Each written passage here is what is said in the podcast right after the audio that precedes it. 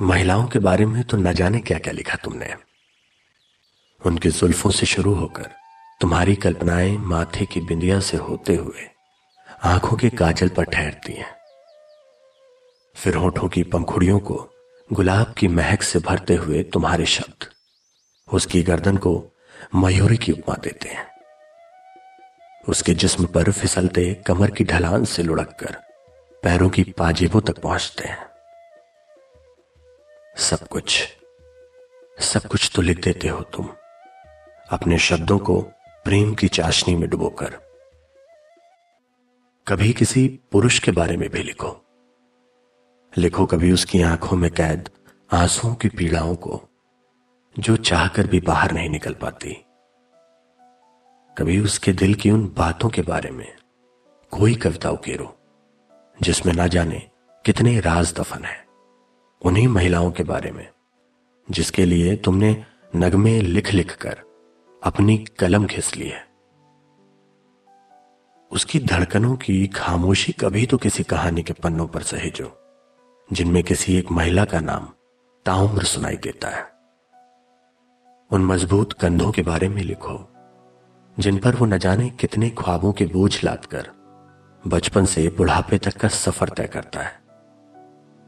उन होठों की मुस्कुराहटों के चित्र भी खींचो, जो पीड़ाओं में भी अपने बच्चों के सामने कभी फीकी नहीं पड़ती।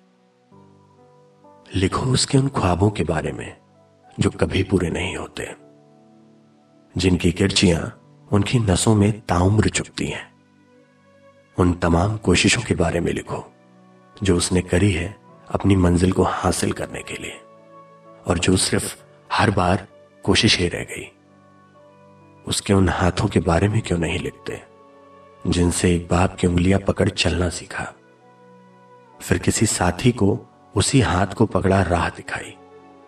उसी हाथ की उंगलियों को पकड़ा अपने बच्चों के पहले कदमों को उठाने में उसका साथ दिया। और फिर उन्हीं हाथों से जला दी एक चिता, जिसमें उसका सब कुछ था। उन कदमों के बारे में भी कुछ लाइनें ज़रूर लिखना, जो ताउम्र बस चलते ही रहे। बिना मंजिल की खबर, बिना रास्तों की परवाह, और बिना हम सफ़र की ख्वाहिश। कुछ बच जाए तो उसके दिमागी तनाव के बारे में लिख देना। जो हर रोज इतना बढ़ रहा है कि एक रोज या तो उसकी रफ्तार रोक देगा, या तो उसकी धड़कनें रोक देगा, या तो फिर उसके कदम रोक देगा। खैर छोड़ो, आओ महिलाओं के बारे में लिखें, क्योंकि उसमें तो इश्क है। हाँ, वो बात अलग है। कि वो इश्क बिन पुरुष अधूरा ही है। तो दोस्तों, ये कुछ लाइनें लिखी थी सिद्धार्थ सिन्हा जी के द्वारा।